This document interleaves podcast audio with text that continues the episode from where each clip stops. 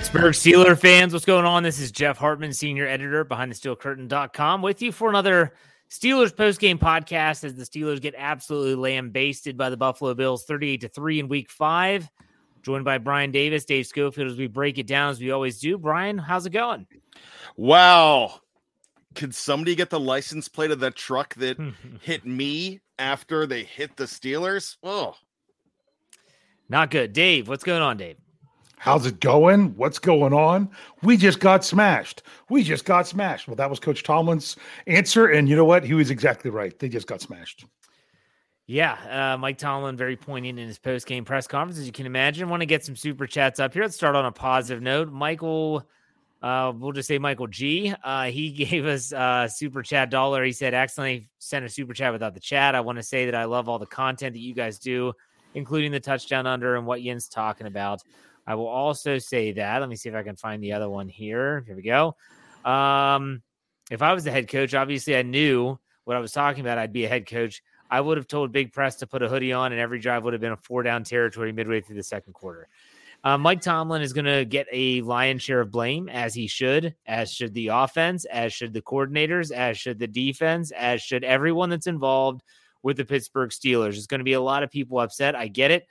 Uh, let's go with uh, Steel Dog 88 gives us $5. Is going to be brutally honest. The coaching staff as a whole was a complete failure this week from the top down to the players. Yeah, they deserve a lot of blame. No doubt about it. I, I think at the same time, though, you also have to understand that a secondary that consists of Elijah Riley, some guy named Jackson, I don't even remember his first name, James Pierre, Tre Norwood, and a banged up Minkah Fitzpatrick not really the best recipe for success going against Josh Allen and the Bills. That's just my own personal take. Knee jerk reaction time, though. Brian, what was your knee jerk reaction after this dr- drubbing? I should have known. You should have known. We all should have known. But it happened, and I have a silver lining. So I'm going to throw it out there. The silver lining is this the Steelers do not play Buffalo again in 2022 yeah, it, it, would be a it would have to take like a miracle of them finishing first place or something like the Steelers have to come back and win the AFC North to to be slated with them. Uh, but still, okay. Dave, what about you? Knee jerk reaction. This team is nowhere close to the same level as the Buffalo Bills at this point right now. I mean, you can talk about all the things that they have, but you know that, that they're growing, and no, this team is nowhere close to the level of the Buffalo Bills at this time um, it's it's going to be a rough ride. Yeah, but their worst, their, their most difficult opponent for the season, in my opinion, is now behind them. But man, you would have liked to have something to take away from that game, other than, wow, it was over not long after it started. You mean something positive to take yeah, away? From oh, yeah. I, there was definitely one positive I could say. We'll talk about that. Wilson mm-hmm. Pava gives us a dollar ninety nine. Said most embarrassing loss I can remember by far.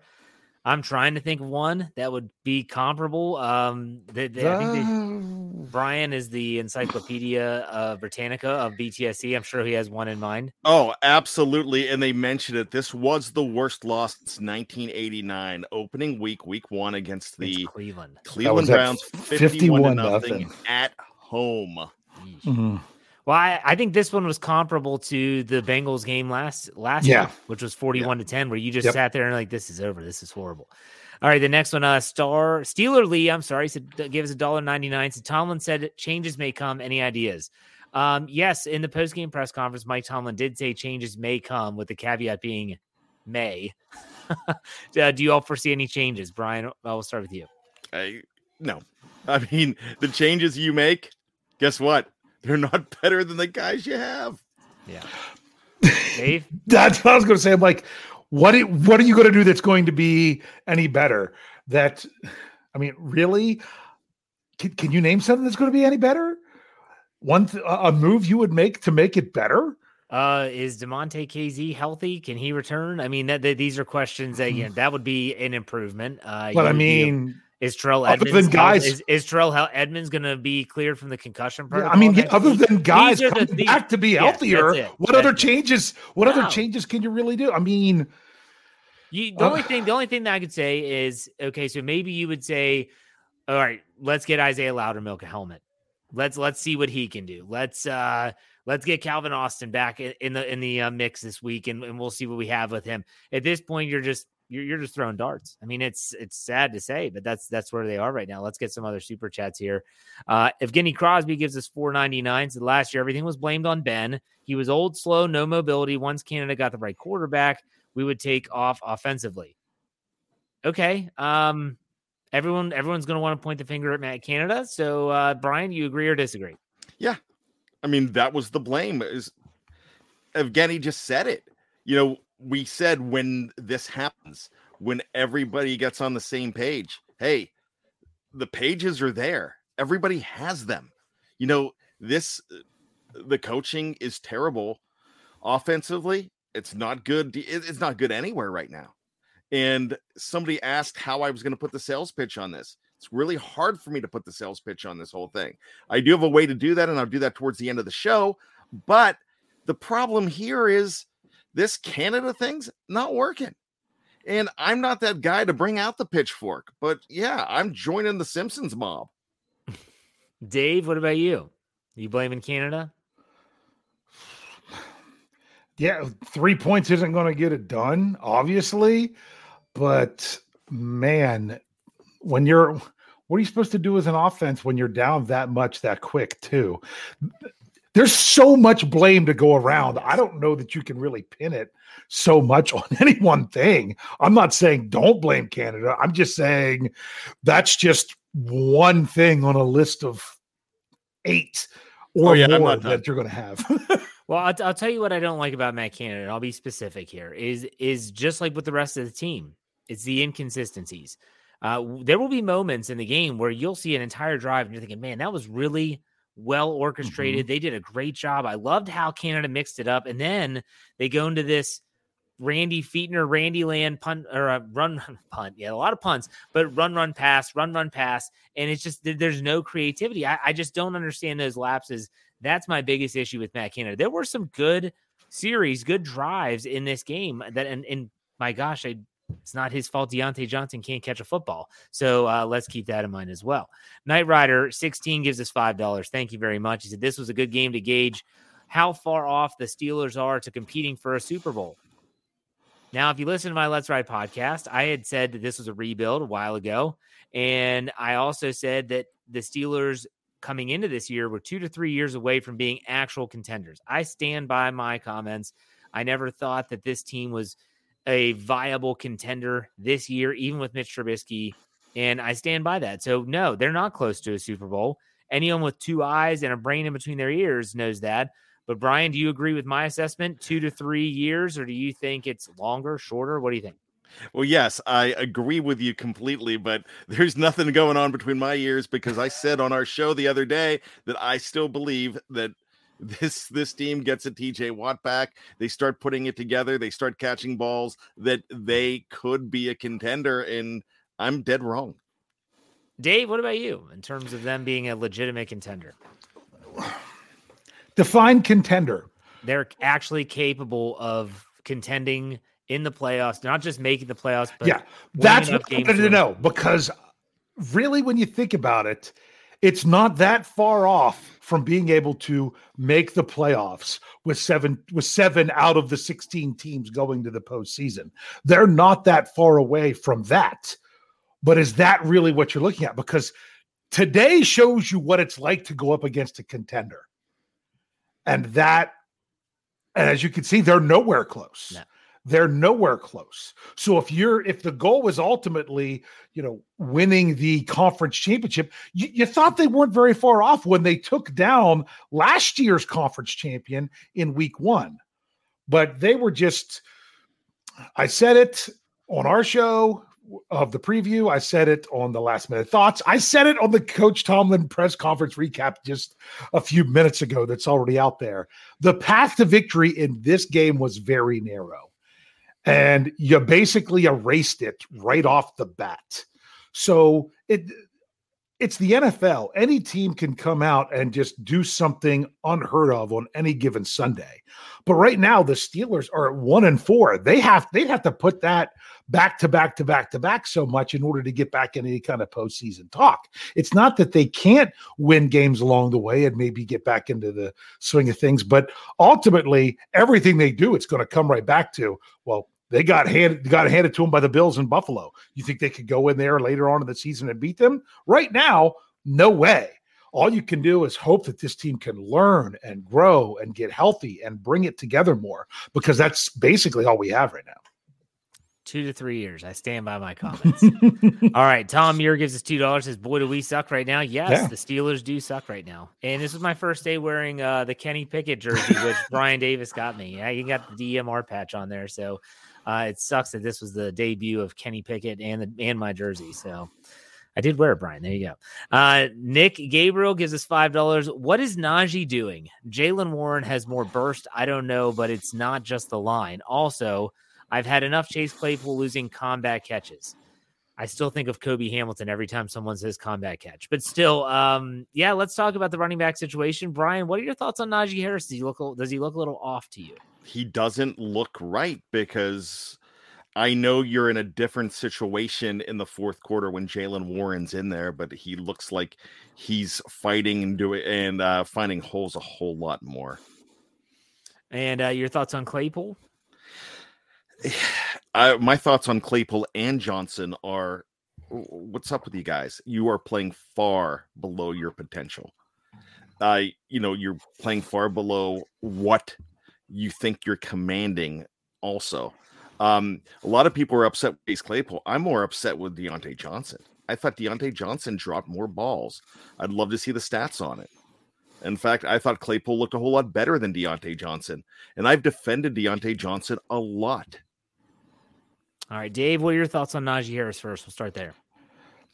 I'm going to say this isn't it nice to actually have another player that you could talk about at running back that you feel confident that they could come in and get the job done? Because the Steelers haven't had that for a while. I'm just glad that there's someone else that you can talk about that could come in and run the ball. But honestly, Najee Harris, I'd have to go back and watch the watch as much of the game over again as I can because when the game gets turned off after the third quarter uh, because it was such a blowout and you have to listen to the last quarter on the radio it makes it kind of difficult. But uh, yeah, i can't put my finger on it. I really I, I, I really don't know what to say about najee harris. Um, i don't know if he's if, if he's just not right health wise or just feels like too much is on his shoulders. I don't know. Or or if, or if the Steelers are even tipping off their plays when it's going to Najee, just something something isn't right there. And what about Chase Claypool? Uh, I'm kind of with Brian. I, I, I feel like the these two receivers. I mean, I I kept saying the Steelers, people wanted to trade one of them before the season started to get something for him. Like these are the only two guys that have catches for the Steelers coming in from last year. They need they need two guys at least coming in to at least be have been part of this team and understand a little bit what's going on and not completely starting over from scratch. And to me, those are the two guys that are letting the team down more than anything else from from a receiver standpoint. Now, like the, the throw back into the middle of the field to Diontae Johnson yeah, he got both hands on it. Once again, should pro, you know could have caught it, but that's not a wise pass when you run to the sideline to throw back in the middle of the field like that. They're lucky it wasn't it wasn't picked off, but it's just it's going to take some time with a rookie quarterback for everything to come together. Right now, the receivers, whether it's Johnson or Claypool, they've got to do everything for their young quarterback to make to to, to give him a chance. That you can't be the problem right now. You you can't be someone who's been here for several years and be asked if you're part of the problem. You know, when I think about Najee Harris, to me, it, it comes down to sometimes players in the lines don't necessarily mesh. They don't match up well together. Jaylen Warren's a guy that gets the football, he's hitting the hole. He's not hesitating. And if, if mm-hmm. he has to run up the back of a lineman, so be it maybe Najee Harris needs to take a page out of that book and start adapting his play and not expecting the offensive line to necessarily adjust midseason. It might come eventually, but as of right now, I mean, maybe he is still banged up. I don't know. But Jaylen Warren's style, at least from a stylistic perspective, it seems to fit this offensive line better. So that's what I'm going to say about Najee. I don't think he's awful. I don't think that he's, you know, a bust or anything like that. Not right now. No, I'm not saying that uh, at this point. In terms of the receivers, making the difficult catch is fantastic. I just want them to make the routine catches. You think about the fourth and I think it's six in the second half. Pickett throws a perfect throw to Diontae Johnson. You catch it, you pull it into your body, you live to play another down. He kind of keeps it away from his body and he gets disrupted, and then and the ball gets taken to the turf, and they end up having to turn it over on downs. Make the routine catches. And then if you sprinkle in some of these fantastic catches, the sideline catches, the toe taps, which Diontae Johnson is not Tony toe tap, we'll put it that way. Uh, it's it's that's what I want from the receiving standpoint. Let's get Tyler W's five dollar tip here. Thank you, Tyler. He said playing the best puts things in perspective. After Kansas City last year, I thought the Steelers changed in the offseason. The difference was the Bills didn't pull punches. No, they didn't. they did not pull punches. I, and it didn't take long for that to be glaringly obvious in this game where you have one of those things that, man, uh, it, right off the bat, and, and when you know you didn't get to, I didn't get to see the beginning of the game. Uh, we're kind of following it and figuring out what was going on. I hate DirecTV. I'll talk about that on my Let's Ride podcast. Yeah. Uh, but still, it was a situation where when you see what happened and they muffed the kickoff, they started the two yard line on a third and 10. They hit a 98 yard pass. And then on the ensuing kickoff, James Pierre muffs it. Now, thankfully, they did not score points on that because they missed field goal. It was just a nightmare. It was a nightmare. Noah gives us uh, two Canuck bucks. Is Warren better than Najee? Is the question. Uh, this is a tough one considering sample size, but Brian, we'll ask you the question. What do you think? I think if he was, he'd be in there full time. Okay. Dave? I just like the idea of using two different running backs of two different styles, and you don't have to just lean completely on one or the other. That's what the Steelers, I think, would be well suited to do moving forward running back by committee. Meat Whip 21 gives us five. Is that a euro? Is that is that what that sure. Is? Sure. Okay. It's from from Germany. He says, I now understand why uh, there's never any Steelers coordinator that gets a head coaching interview. Greetings from Germany. Thank you. Meat Whip 21. Appreciate it. Um, I, I can't that. think of the last time a Steelers coordinator out after Ken Whisenhunt or Mike Mularkey got even any consideration. Can you all think of any? Todd nope. Haley, if you count the uh, USFL or XFL, wherever he went. Yeah, um, Haley wasn't getting any nods. No, no, he wasn't. But but I will. I'll also ask you one thing.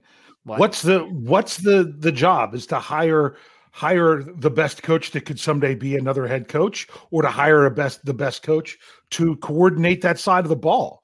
I mean, look at Dick LeBeau. He was a terrible head coach, yeah. but you're not going to talk about him being a terrible defensive coordinator. Just because you hire someone that's good at that doesn't mean, oh, you're making terrible decisions because they couldn't go on to be a head coach. Who's going to say that having Dick LeBeau was a terrible decision as a defensive coordinator? I'm not going that far. I'm not saying that's what's happening here either, but you also have to remember that, that that's another perspective to look at. Yeah. Maddie Peverill gives us two ninety nine in dingo dollars. He said Randy needs to do us a favor and invite Canada out of town.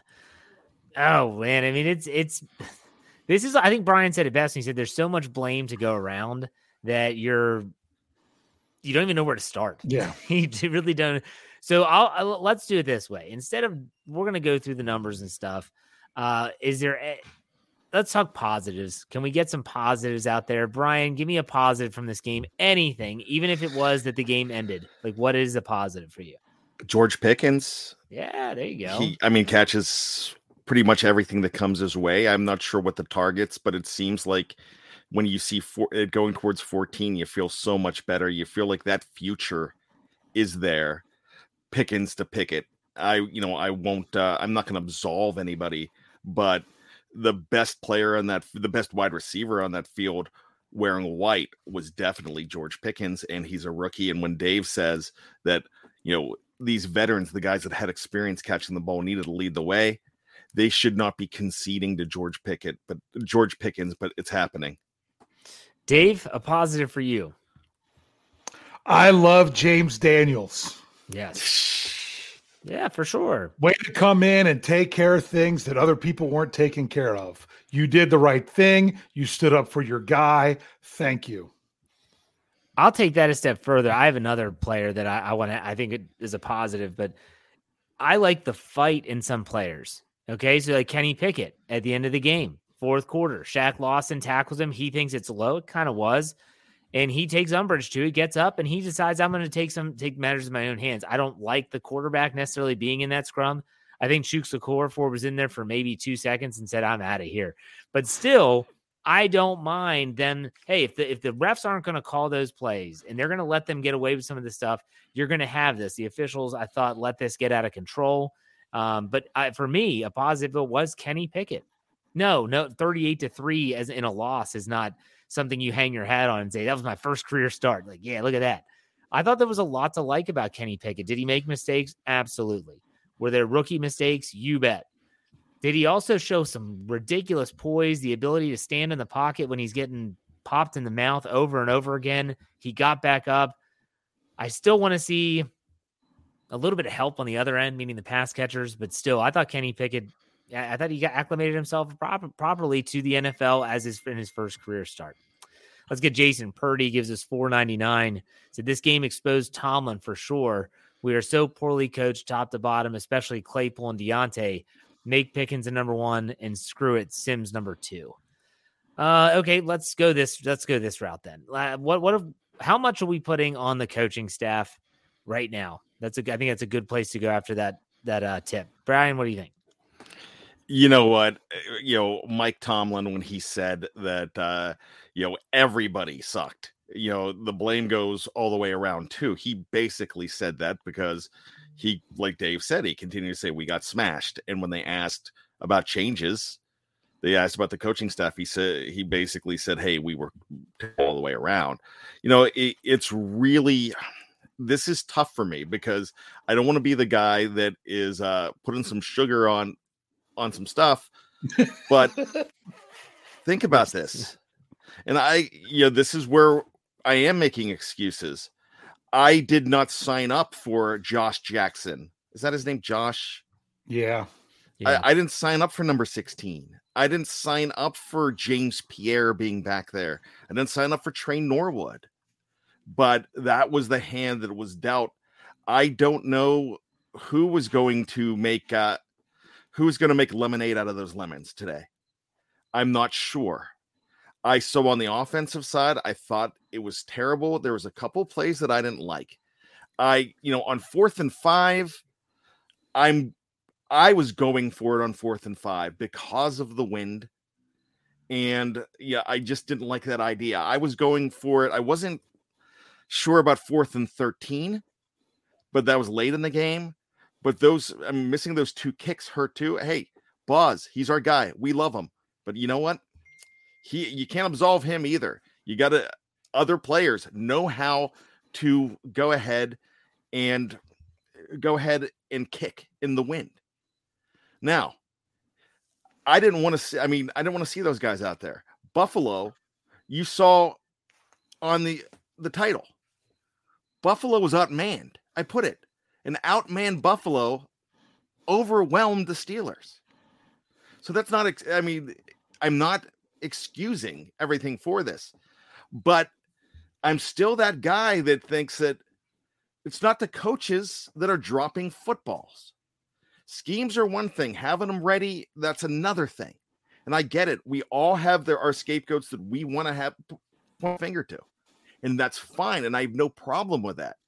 I uh if you think that you want to get rid of the head man, not sure who's better right now because I'm not sure who's going to do better in this situation.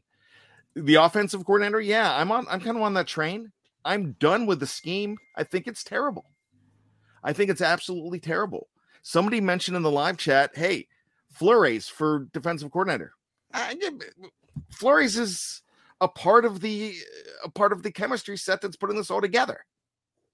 So I, you know, we have these different people that we like, these different people that we don't like the the bottom line of the whole thing the Steelers sucked today. That includes the guys that I love. Everybody as a collective, they were bad. Is there a silver lining? Yeah, I'll probably give you a silver lining at the end of the show. But right now, eh, it's terrible. Dave, in terms of blame game, do you put it more on the coaches or the players? I put it on everyone. There's no one that's that's that's free of blame. I mean, you could talk about, oh well, Kenny Pickett his first start did everything he could, but I mean, there's a few players here and there, but you can't say that there's someone who's set aside from blame. It goes it goes from the players top to bottom, it goes from the coaches top to bottom. No one is excused from from a game like this. And for people that want to put it all on players or all on coaches, I'm going to tell you you're wrong because it's on both of them. It really is. So it, it's just how it goes. And also for those people that are like, this team is so talented and the coach, where are you seeing that talent? I mean, you look at Buffalo, there's talent. I mean, the, the Steelers couldn't get anywhere close to getting home to Josh Allen. The, you know, the offensive line is doing things, the wide receivers are doing things, the defense next man up philosophy there, they're doing things. They're they're holding the Steelers off. It, sometimes it's just not your day, is what you have to look at when players that are usually your solid as a rock players, like a Chris Boswell, missing two Granted, they shouldn't have even been kicked, but still missing two. When it's Minkah Fitzpatrick, you know, on a long pass, the the both of them have their hands on it, and it seems like for a second he's the one ripping it away, and then he loses it. It's just sometimes you just have one of those days that nothing goes right. But the problem is, are the steel? Is it one day, or is this what we're going to expect every day? Because you can't have this every day. You've got to get rid of this day and make it a new day. And that's coaches, that's players, that's everything. Israelite acquiring knowledge gives us five dollars. Says Canada should have never been hired, and Austin has always been an average defensive coordinator. They're Tomlin hires, and he gets no pass. Okay, like I said, a lot of people are going to blame the coaching staff. I get it. Uh, there's plenty of blame to go around. We'll put it that way. All right, let's get some more up here. Wilson Pava gives us 9.99. Pickens is a legit wide receiver one. KP8 looked like a fighter. Daniels has been consistently improving and protecting KP8 like a champ. What the Steelers need is our defensive backs and a different OC and DC, offensive coordinator and defensive coordinator. How do you justify 41 on Diggs? He's talking about Robert Spillane. Uh, no, you can't. And what you realize too is that what the Steelers wanted to do is that they wanted a three safety look in certain packages they don't have their three safeties. Damontae Kazee was that third safety, and so that's what Robert Spillane's doing out there. So if and when they get all three healthy, you might not see Robert Spillane as much in those passing situations. Uh, Jason Purdy gives us nine ninety nine. So Tomlin makes the same excuses and never makes any significant changes. Not a lot of accountability going around. Players made mistakes, but it's the same stuff every year. I'll even give Rooney blame. Okay, go ahead, Dave never make significant changes. They went to their other quarterback this week. Don't say never. I mean, come on. I mean, could, could they make more changes? Sure. I still I don't know what these changes are going to be to make this team suddenly as good as the Buffalo Bills, other than say let's go back in time and just get different players. But to say never made change, he went to Kenny Pickett at halftime last week and everything. So don't don't say never when that comes out. I mean, yeah, that bothers me. That's true. Um, and, and let's also remember one thing here, folks. There, there's a lot of people that are already looking ahead, like off-season moves. Remember that there's a new general manager, new personnel department. We have no clue what that's going to look like, and I'm not talking about it right now after week five. Brent Green gives us five dollars. He said, if this becomes a consistent problem with Tomlin, why did the Steelers not look at Eric Bieniemy or a college coach? Well, if you're talking about coordinator, I hate to tell you this, but Matt Canada was a college coach, and he was that college mind that a lot of he was the big college guy that was going to be the next NFL yeah. thing. So keep that in mind. Uh, in terms of head coaches, I mean, you look at some of the college coaches that have come up to the NFL, not necessarily the best track record. Um, so I, I don't really want to go down that rabbit hole because it could be long and exhausting all at the same time. All right, let's get this uh, 499 Leo C Thank you for the tip. He said we knew this stretch was going to be tough with Pickett coming in for week five. It can only get better from here. I'm going to add in, right? right, guys? Yeah. It can only get better get from here, right? It can't get worse, right? Yeah. Oh my goodness. The super chats continue. Brandon King gives us 9.99. He said, "Is the way the Steelers do business outdated? Retool, not rebuild. Is it working? When you build through the draft but finish way short of a Super Bowl, is it worth it? Haven't seen been Super Bowl competitors since 2017. Well, remember, if you're on the Jeff Hartman plan, this is still part of that process. Yeah, you hope to win games during your rebuild, retool, whatever you want to call it, but they're not they're not done. This is not it. This is not them saying, haha, we did it. They are obviously trying to rebuild their roster. They've done a lot of work on the offensive side of the ball, very young on offense. Defense is now where the attention is probably going to go, especially the defensive line. Dave clamoring to talk. What do you want to say, Dave? How many higher draft picks have the Steelers had in recent years since one Trent Jordan Watt that we feel like as fans that they've re- that they're really doing something as rookies, and then we're really worried about how they're panning out as they're getting towards the end of their rookie contracts. How many Is that I mean, just higher draft picks. You know, even even two years ago. Oh, Kevin Dotson is a rookie. He looks to be doing great. He's he now seems like he's one of the weaker spots on the offensive line, but the offensive line is is isn't the huge concern that we thought it was going to be coming in. You know, and someone like a Chase Claypool who took off crazy as a rookie. Now people were ready for them to be done. Devin Bush, same kind of deal. So the question is: Is that player development? Is that player? Is that coaching is that is that assessing the player whenever they come out people are now doing the same thing about Najee Harris so as as they move past that first year and the future is bright i don't have the answer to that but that is something you kind of have to look at in recent years Brian, you haven't spoken in a while. Anything you want to add? I'm speechless right now. I am Mm. absolutely speechless. I I mean, we're trying to everybody is grasping at straws right now. I just want to talk about the Buccaneers game at this point. Well, Really. hold on. Answer this one, Brian. This is from Steeler League. He's a dollar ninety nine. Thank you very much. He said, "Does AR two Art Rooney the second deserve blame for years of complacency? What do you think?" you know what?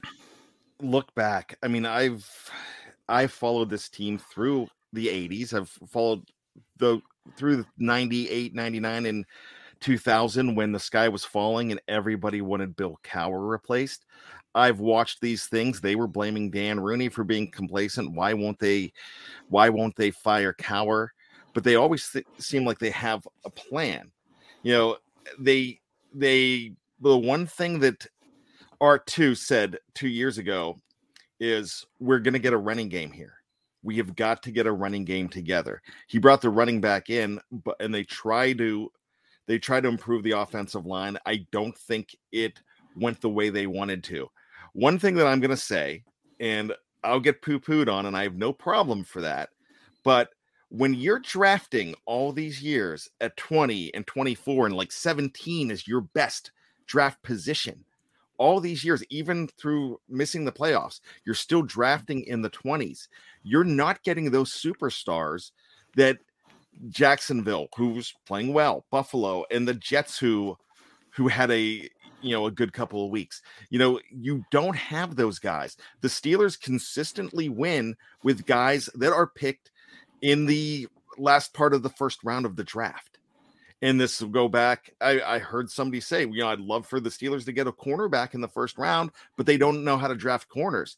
No, the corners that you're drafting in the 20s when you do draft one, yeah, not as good as a guy as a franchise guy that you would get at number three if you're continually drafting up there. So those teams that are always drafting in the top five, yeah, they're going to do a whole lot better because guess what? Their second round pick is the equivalent is picked not that far away from where the Steelers have been drafting in the first round.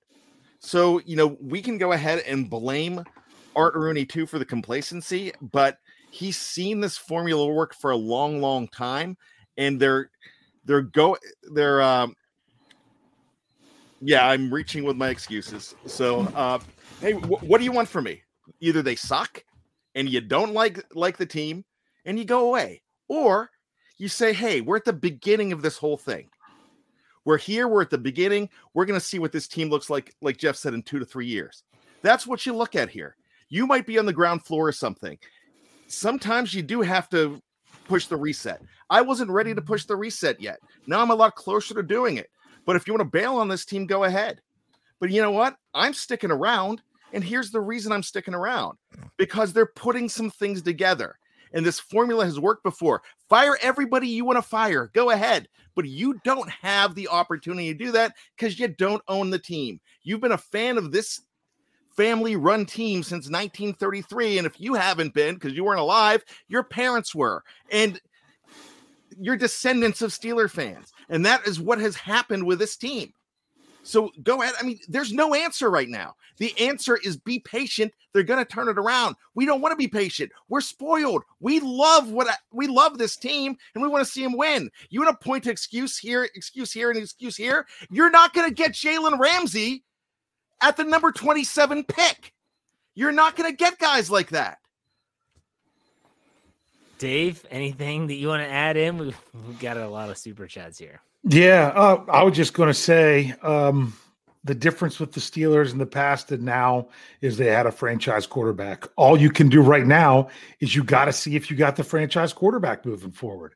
So that should be the most important thing because you know you'll see it in later super chats coming up about oh well this team did this because because of, even though they had that but you know what it all starts there and it's just what are you going to do? You got to go out there next week and play another game. You know, you're not calling you're you're not calling up the the Bucs and say, you know what, we're kind of injured, we're kind of banged up, and we suck right now. Let's just not play it next week. That's not happening. You got to get ready to go out there and play it again in seven days. Play hard. All right. Play hard. Wilson Papa gives us 499. Said, We're not retooling this year. We're, we're rebuilding.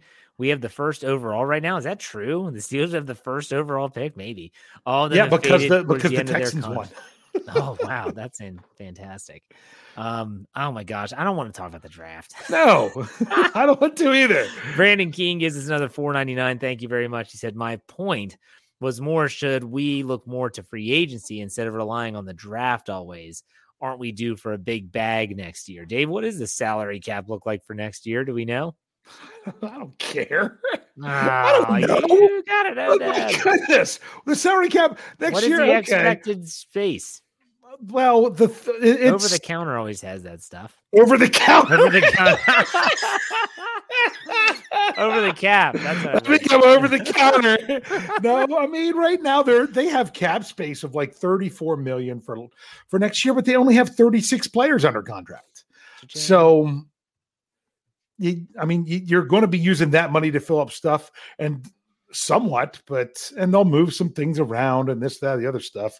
But That's I mean, there's only anyways. so much you can do. I the mean, salary right, cap is a myth, anyways. All right. I mean, right now, man, 22 million hit for Cam Heyward next year is like, come on. That's a lot. So Jason Purdy gives us another 499. He said stopping Tampa's running game next week will be rough, but Brady's looking very human right now. Doesn't look like doesn't look the same. We can pull it off, but the offense has to score. Whoa, whoa, whoa, whoa! Did anyone see that that replay? What replay? Tom Brady, Atlanta's trying to get the ball back to to tie or win the game. I can't remember what the score was, but they were down, and they made the play and they sacked Tom Brady. And on a regular sack, where he where he goes down, doesn't fall on him, falls to the side to pull him down. They called roughing the passer for Tampa to win the game. It was something. It, I mean, it, he almost laid him down on the ground. You look at Kenny Pickett getting drilled on that run, and they won't throw a flag. But Tom Brady actually had his shoulder hit the ground while another player touched him, and therefore it was a penalty for them to win. I'll have to check that out. I, am sure that'll be. oh, it's bad. Matty Peverill gives us uh, seven ninety nine in Dingo dollars. He said, "Well, bad the way they're playing, they're going to get a top pick, so they'll have a chance to prove you right." Yeah, Matty. no, actually, Matty, like go back and look at 1988 when they were two, when they had four games to play and they were two and something, and they were a horrible team. Eh, actually, 88, yeah, 88. Hmm. They won three of their last four. And guess what? The fans watching those games were happy because they can't root against their team. So, yeah, great. Wes, I'm sorry, bad. You're wrong. Hey, guess what? Come on the show, Wes, and come up with the great answers that you could come up with to fix this. All right. Because you right. know what? You all were right. dropping footballs. You want to blame everything in drafting? People are dropping balls. This is a bad offense. It's not working. The scheme's bad. You got to remember, when everything goes right, it's because the Steelers did what you wanted them to do, and whenever everything goes wrong, it's because they didn't do what you wanted them to do. Correct. People That's were just- thrilled when that's you just how we are. drafted Harris, when you Mhm. drafted this guy, when you brought in James Daniel, when you brought in even Claypool. People were like, "Hey, I called that Claypool pick. It was awesome." But when it goes wrong, hindsight. I'm probably the only one here that will tell you when I'm wrong. I'm wrong weekly. I've been. I don't know what else I have to do. I mean, all you do is pay I was wrong once, but here I was mistaken. Yes, that's Dave's. That's Dave's MO. Uh, Knight Rider 16 gives us five dollars. The Patriots drafted low for 20 plus years and still competed. The Browns and Jets drafted top five for several years and still sucked. That's true. Okay, let's The go. Steelers uh, have competed the last 20 years. And the Patriots missed the playoffs recently. well, let's yeah. remember one, One, key one bad year. Brian, and it now means that they're the worst. They've been the worst team since the 70s. Well, let's remember one thing here, folks. It is also just week six. Now we're in week Yeah. six. You know, they played five games out of 17. Let's Mhm. see how things uh, figure out here. Uh, let's go to Liberty Library Com. Says all I am saying is Kenny is here to stay. The Steelers just need an offensive coordinator that has his size of marbles. We'll put it that way. Uh, defense is a major issue as well. Why so many open players? That is the question of the day. Yeah. Wilson Pavas, the game ball this week goes to bad. Throwing out the straight facts. Thank you, Wilson, for the tip. Oh my gosh, you all are I'm in taking it fuego. at 499 by the way. What's that? That, that's that 499 is going to me. That's one ninety nine. Okay, then I'm taking three dollars from somebody else. Uh, Okay. Um. So are we, we even have- look at stats? I'm trying, Dave. Like I mean, I I swear, know. I'm like trying to run this. I. Uh, I'm gonna run this thing right into the rocks. Is I'm gonna do. Run this show. Okay, Kenny Yeah. Pickett, 34 of 52, 327 yards. It's a new Steelers record for a rookie quarterback throwing both at completions and yardage i- as a rookie in their first start. Uh, he averaged 6.3 yards per pass, no touchdowns. He was intercepted once, was sacked three times. One of those was one of those Mitch Trubisky idiot runs. He's got to learn to just throw the ball away. 74.8 rating. So let's talk specifically KP8. Brian, what were your thoughts? good, but not good enough. You know, I, I I think there's signs of brilliance in him. I really like him as a quarterback. If I go ahead and say that his receivers are dropping balls, then I'm going to get blasted from somebody saying that, hey, it's maybe he's thrown him in bad situations. He's a raw rookie right now. He, I would have loved to have seen him get at least one or two touchdowns. I would have not been embarrassed and as upset right now if that game was 38 to 17. But, you know, Kenny still did not, I mean, Kenny still did not get it in the end zone, but he was put in a lot of positions where they were going backwards when he was going forward. But he was throwing them in some bad spots too. Dave, thoughts on KP8? Well, I mean, 206 yards on 21 completions on 32 attempts in the second half when the Bills, you know, were giving up some underneath stuff. But if, if, if you can put up a lot of stats in between the t- in, in between the 10, 20s, but you've got to finish off. But it was his first start also. You're you expect this to get better week after week after week after week for the rookie. Yeah, was the interception just a ball that was really underthrown to, to Diontae Johnson? Yeah, it was. It was at the end of the half and it didn't cost him anything. But you, you still don't want to see a pass like that. But if he's going to make a mistake, I'd rather him make it in that situation right there than in, in an even bigger situation somewhere else. You he I don't want to just say, oh, well, he gets a pass because he's Kenny Pickett. He was a first round draft pick and and he's a rookie. But you also have di- it's not that they get a pass, it's just you have different expectations. There is just such different expectations with Kenny Pickett because you know it's a starting point that it's supposed to be moving forward from. And that point started at halftime last week. It's got to keep moving forward. They got to be able to finish. Um, don't know that that's all on Kenny, but the whole offense has to be able to finish um, with however they can get it done. Here's my thing the eye test. Okay. I did not get to see the entirety of this game because I hate DirecTV. But other than that, the moments that I did get to see, if I were just some lemming that didn't know anything about football, I knew enough to know if I was seeing what was good or bad. But I didn't know Kenny Pickett was a rookie. If I watched that game, would I know he's a rookie? That was that was the question. And the answer is no. I would not have known that he's a rookie.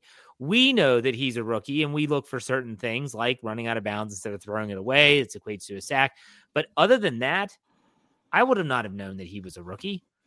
Then I look at the Buffalo Bills defense, which you still have to remember they deploy a defense here too that is paid a lot of money to stop the opposing offense. Look at their rankings coming into this game. A lot of single digits, a lot of them very straight, up and down, one, league's best. So when you look at things like that, I look at this game in a different lens with Kenny Pickett. I thought he played great.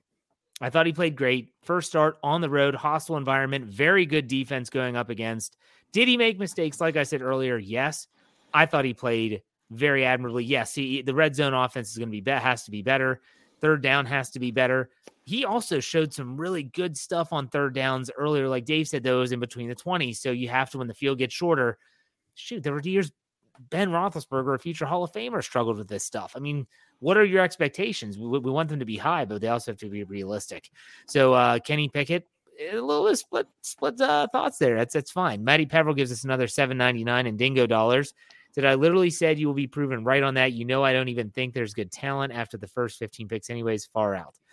My right. apologies. Are, are you all done? I mean, seriously. Goodness gracious. Okay. I just said my apologies. I know. I know. So Matty P. Trying, yes, we're just trying to move it forward. Here we go. Let's talk about the running game. Not not good. Jaylen Warren leads the team with five carries, 24 yards. Najee Harris 11 for 20. Kenny Pickett 1 for 10.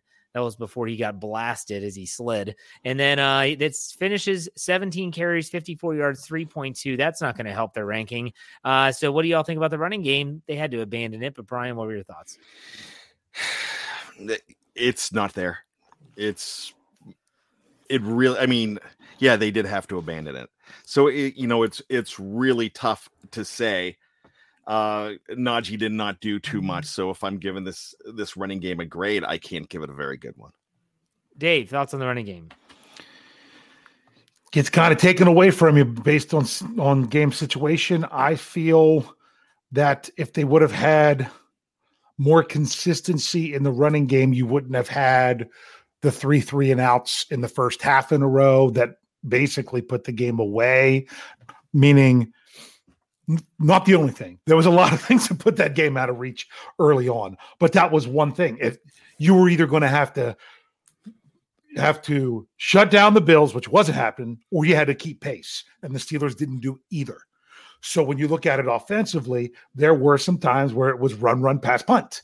You know, if you got more if you ran the ball more efficiently, consistently. Because I mean, there was some great runs on first down as well, some six, seven yard runs at times on first down.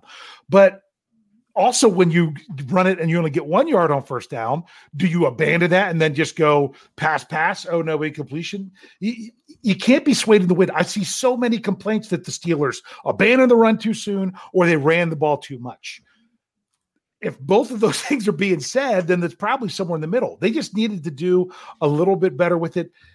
Man, it takes so many little things that you've got to make sure you continue to do it constantly in order to sustain a drive. And it, it just didn't happen.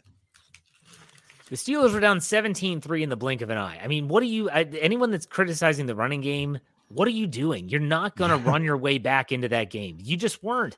Uh, they were the Bills were scoring in two plays. You're not going to run your way back into that game. One. So, the one try was one. One, yeah. one, was, and, one was two. Right. So I'm not going to criticize the running yeah. game because they're down by that many points. You're going to throw the ball yeah. 51 times with Kenny Pickett to try to get back you, in. You have to. Any criticism of the running game to me in this week is just completely moot. Brian, go ahead. The the only thing that I'll say is continuing to go to the running play like it was scripted before you decided to let Kenny Pickett throw 51 times. There seemed to be a lot of first down run, second down run, third third down. Kenny try to get us out of trouble. In other words, Brian, you're saying they should have gone the the plan of Pickett having to throw so much, they should have even been willing to go to that plan even sooner. Correct? I- Yeah. If that's what they Yeah. they Yeah. were foreseeing.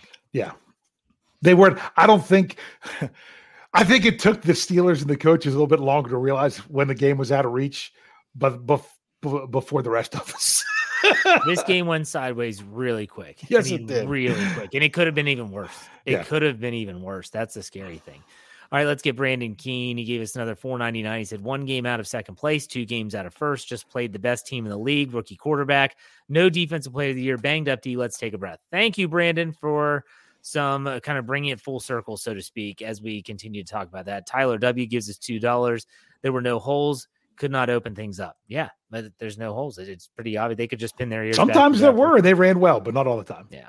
Knight Rider 16 gives us $10. And sometimes I feel like the run design out of the shotgun is just too easy to identify for the defense. Plus, the running back doesn't get a running start uh, lined up beside the quarterback. Well, here's what I would love to see, Knight Rider. If you're going to have the quarterback in shotgun, you do what we all said Ben Roethlisberger couldn't do run, pass, options. That's how you keep a defense honest is you let the quarterback and Kenny Pickett is very adept at putting the ball in the, the running back's belly, reading the tackles, pulling it. He can run it, he can throw it. Use your players to their best abilities. And they're still figuring out Kenny Pickett. I understand that. But you're right. They they don't have they don't have the quarterback under center a lot. So we'll see. We should see. All right, let's go to the receivers here. George Pickens leads the Steelers, six catches on eight targets for 83 yards. Diontae Johnson, five catches on 13 targets for 60 yards. Chase Claypool, five of nine targets for 50. Zach Gentry, five of six for 43. Jaylen Warren, four for 39.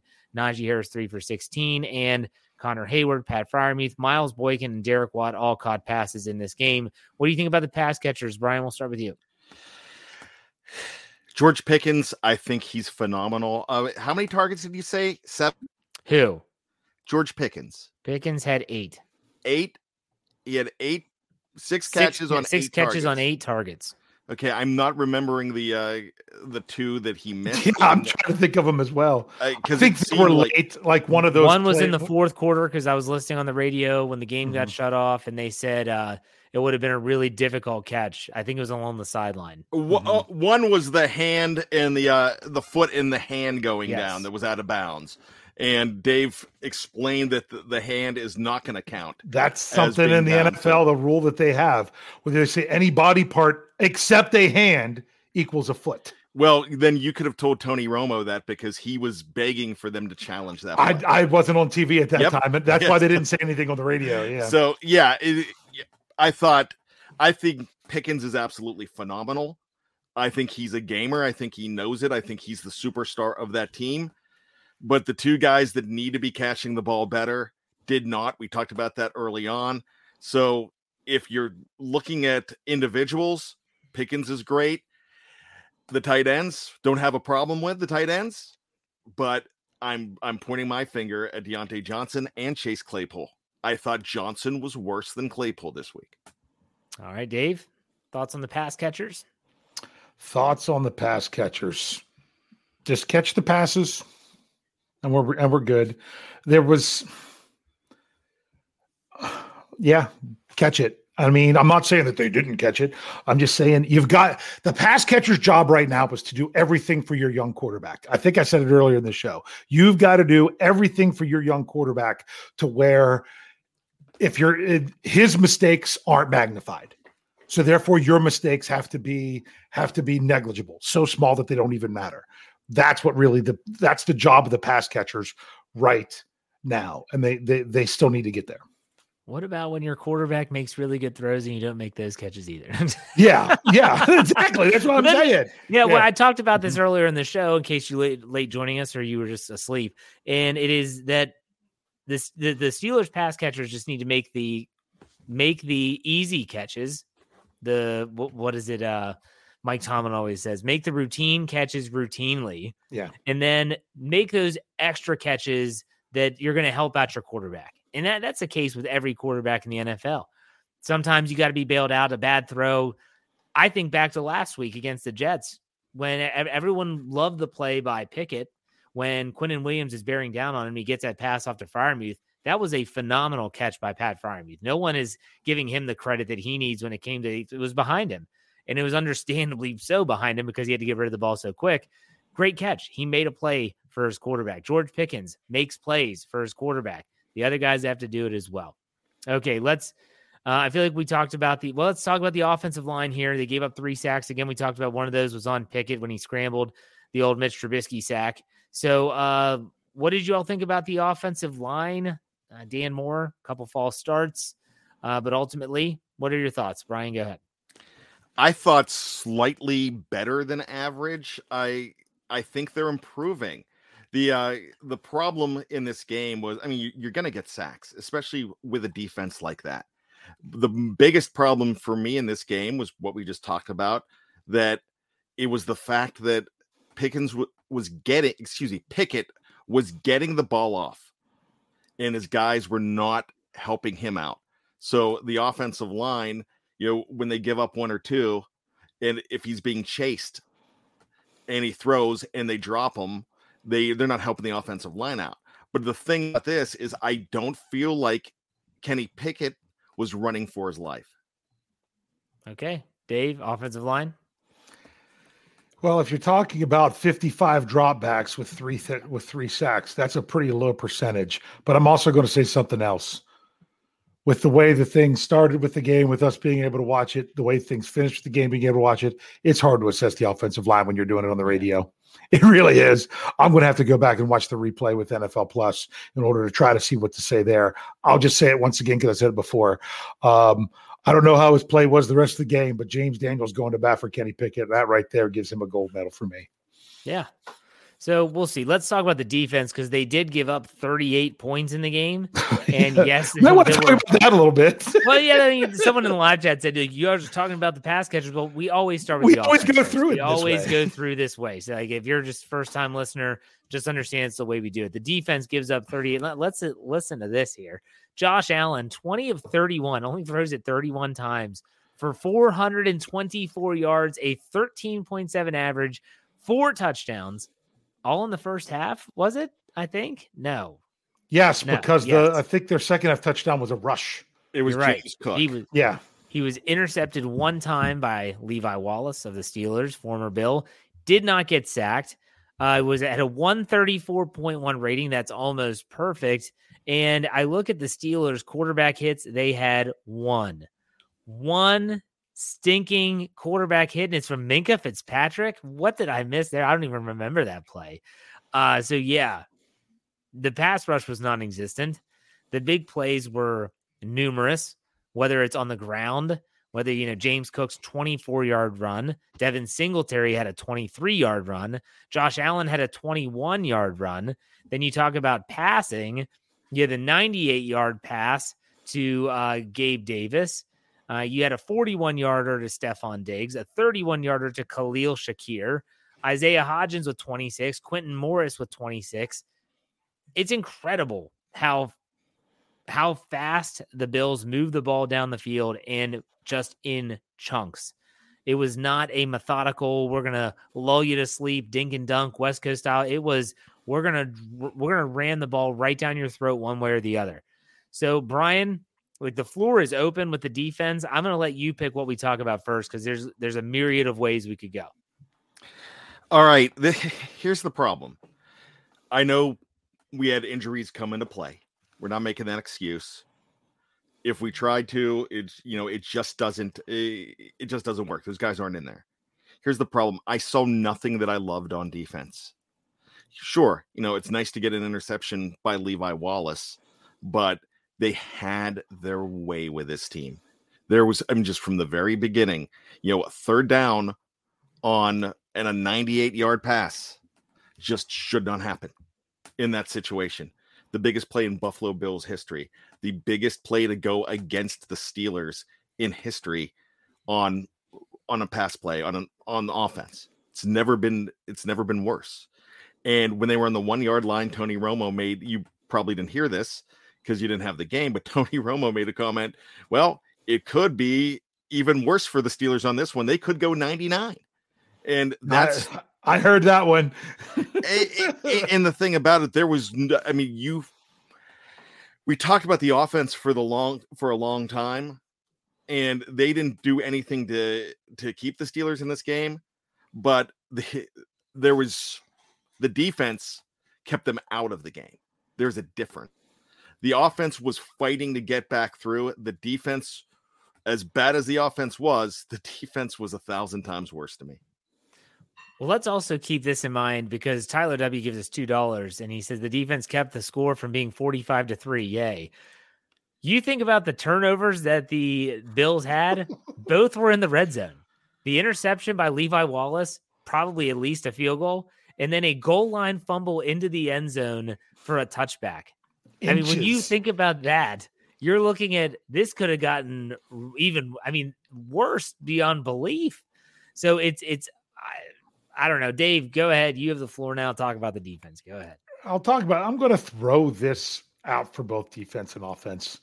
And this is, if you're frustrated with the coaches, this should really be your point of emphasis. And that is, why is it the other team can scheme to get what they want against you rather than you do what you want against them on both sides of the ball?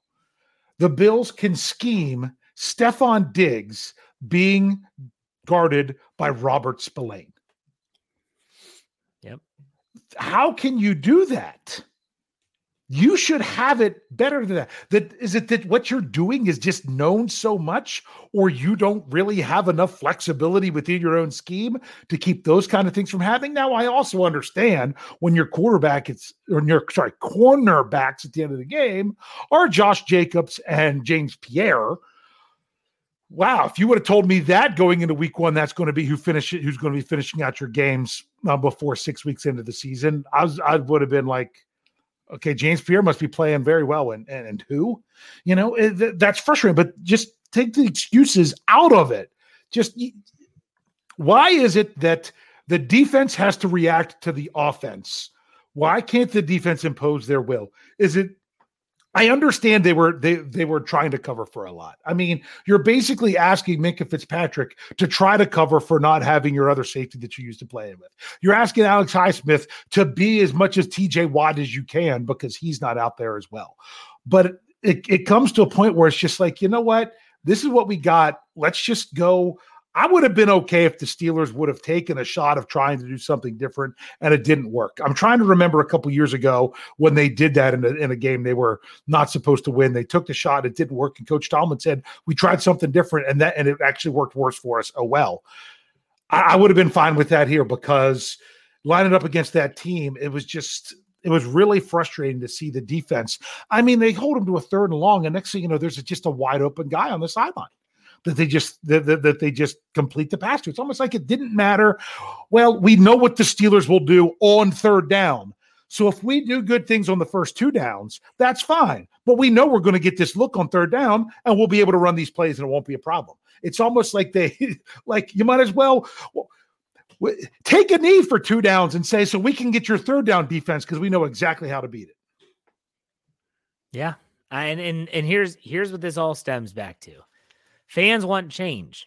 They want some type of change. So when there this happens, with by this the Steelers get blown out on the road, they want to see a change. Like let's let's see the change. The media is asking Mike Tomlin about this in the post game press conference, and I wish Mike Tomlin would have said, "What change do you think will be actually an improvement?" So Robert Spillane has issues in coverage. We know this. This is not new. What what else are you going to do? Mark Robinson is he better? In coverage? I don't think so. He's had some issues there in, in the in training camp in the preseason. Is Marcus Allen better? Miles Killebrew? Maybe. I don't know. The problem is, is that the team doesn't have really a lot of answers on their current roster. And someone brought up in the live chat, you know, oh man, at what point does the scouting department get blamed? Because there's no depth on this team at all. Every team, when you have a ton of injuries, starts to deal with this. It's you, you lose your defensive player of the year. And I was the one that said it can't be just one guy. It it shouldn't be, but it is. So I ask you this question before we go to final thoughts. Which streak ends first? The Steelers find a way. I'm, I'm trying to. I guess let me just ask you this way: Will the Steelers ever win a game without TJ Watt? Brian, go ahead. I, I really think so. I I really think so. I I mean, for some reason, I'm thinking it's next week. I'm already telling you right now. I'm Ooh. I'm calling for them to beat Tampa and the Buccaneers if they if they can get some luck, if they can play a sound game. But we haven't seen them do that. Um, TJ Watt's not going to be back for what three or four weeks, maybe, with this possible last setback. You know, they've got to win before before then, and we've seen this before where they'll they'll turn out a win, even when they're horrible. They'll go ahead and throw in a win there to start messing with us. We saw this team be two and six Start in messing with us. 2013 at the break. We saw 2006 be two and six at the at the halfway point, and they they both end up eight and eight. One was a Cowher coach team, one was a Tomlin coach team. So and they even started at 0 4 that year. You know, sometimes they get together because other teams have problems too. I I really don't foresee this team, and this is honestly, uh, this is me being honest. I don't see them being the worst team in the NFL this year. Right now, I'm I'm not going to say that they're going to put it together and put this big win streak together because the components don't seem to be there. But the this streak is going to uh they're going to win a game before TJ Watt comes back. All right, Dave. Will they ever win a game without TJ Watt? Yeah. I just don't know if it'll be this year or not. We'll have to see. Depends on how long TJ Watt's out, honestly. Um, if it's past the bye or not. I think it's after Um, the bye. That's Yeah. I mean, but I, I'm like Brian. I'm still looking for the next week, and you know what's really good? The Pittsburgh Steelers aren't playing the Buffalo Bills this next week. Some people are like, "Oh, it's the Tampa Bay Bucks." I, I think I think the Bills would have crushed the Bucks today too. Probably not 38 to three crush, but I think they would have as well. So, a lot of this looks really bad. It really does, but all you can do is come out and play again next week. It, it's you're not. I said before. You're not handing in the season and saying, you know, we're not going to play anymore. This team's got to come out and see what they can do, and you've you've got to find something to build on. You got to find something to build on. And like Brian was saying, George Pickens, Kenny Pickett, that could be your one thing that you're just going to try to build on. Okay, And- build on something, get moving forward. But but man, I think Jeff said this for a while. It's going to be a rough ride. Yes. That wasn't my closing thoughts though, because I have other stuff for that. I'll do my closing thoughts. I'll do my final thoughts first. And that is that as a coach, when I coached, and yes, it was high school, um, and it wasn't football, it doesn't matter. There were games where you had these types of performances. And you know what we do? We would watch the film, and then after they say, we're not watching that again. And I, would- would literally just put it aside. Like it's we're moving on. Like there's no need to dwell on it anymore. We're moving on. Defensively, what is there to be gleaned from that other than look at all the mistakes you all made? Instead, let's focus on doing it right against Tampa Bay. Let's get Tampa Bay's defense, their, their, their offensive scheme. Let's figure it out. Let's try to get the best team we have. You just got to start moving forward. And it's difficult as fans. We dwell on this stuff more than players do, probably. Why? Because the players have to physically start to prepare their bodies for next week, starting now. We go to jobs, go to school, go to whatever, and we sit and think about it. And we're around friends and they like other teams. And maybe you live in Maryland and you're around the stupid purple team fans and they're like, oh, you guys stink. Well, yeah, right now the Steelers do stink. yeah, they do. we dwell on it. The team is going to try. They're, they're, they have to. You just got to throw this one in the trash and you got to try to move on. And hopefully, you know, a, a, a Brian Davis prediction coming to fruition next week, a win against Tampa Bay would be just what the doctor ordered. So we will see. I want to get this on the screen first. Liberty Library Com gives us $2. Did we get a TD? Geesh. No, they didn't. Thank you for the tip, though. All right, uh, Dave or uh, Brian, Let whoever Brian wants go. to go. Brian, go ahead. You can do your final thoughts. Boy, have uh I've been struggling being positive today. And we're all frustrated. You are all frustrated. I get it. You have every right to be frustrated with this team. I'm frustrated too, but where my frustration is, is trying to figure out where the wins are going to come this season. And I'm not ready to write it off. It could be because no matter how hard you try, it's hard to win against root against the team that that you've always supported just to get that just to get that certain draft pick that you don't even know that's going to pan out.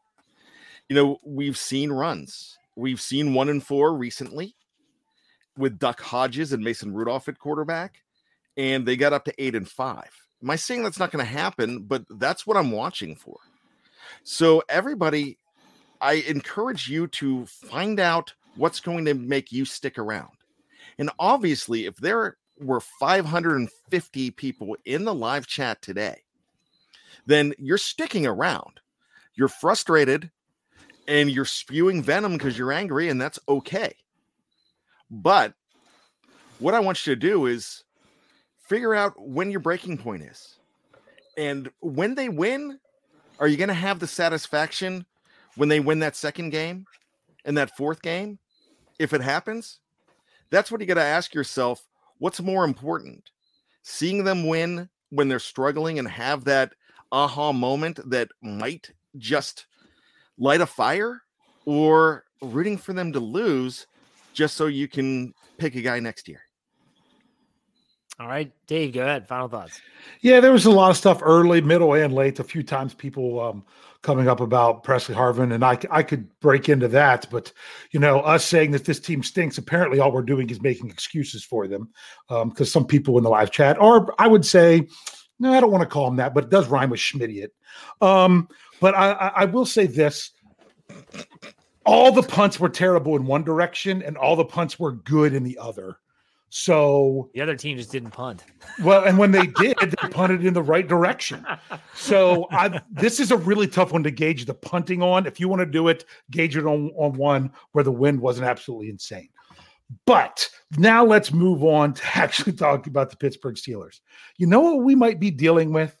How many years has Steelers fans heard that this team isn't very good, and we do we expect them to finish last in the division, uh, you know, with the, from the national pundits and things like that, and we're like, nah, these people don't know what they're talking about.